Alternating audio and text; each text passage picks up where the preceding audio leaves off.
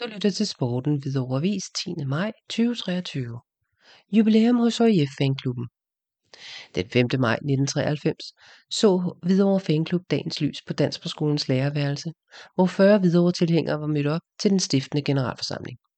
Samme dato i år kunne fanklubben i forbindelse med topkampen mod Vejle fejre 30 års jubilæum, hvilket gør klubben til en af landets ældste fanklubber. Et af højdepunkterne i fanklubbens historie kom få år efter stiftelsen, da HIF i sæson 95-96 igen rykkede op i Superligaen efter et langt parløb med AB, der udviklede sig til lidt af en ærkerival. Det er nemlig stadig muligt at høre Vi hader AB og Peter L. fra tribunen. I dag dog mere som en hyldest til sportschefen Peter Lassen, der var et smut forbi AB som leder i, øh, som leder i optursperioden. Siden fulgte nogle sportslige kedelige år, der efter Schmeichel-lægeren bød på en større nedtur, hvor det blandt andet betød Danmarks seriefodbold. Den sportslige nedtur betød dog ikke, at opbakningen forsvandt, og i nullerne stod HIF for flere stadionrekorder i de lavere divisioner, hvor pølserne ofte var udsolgt i pausen.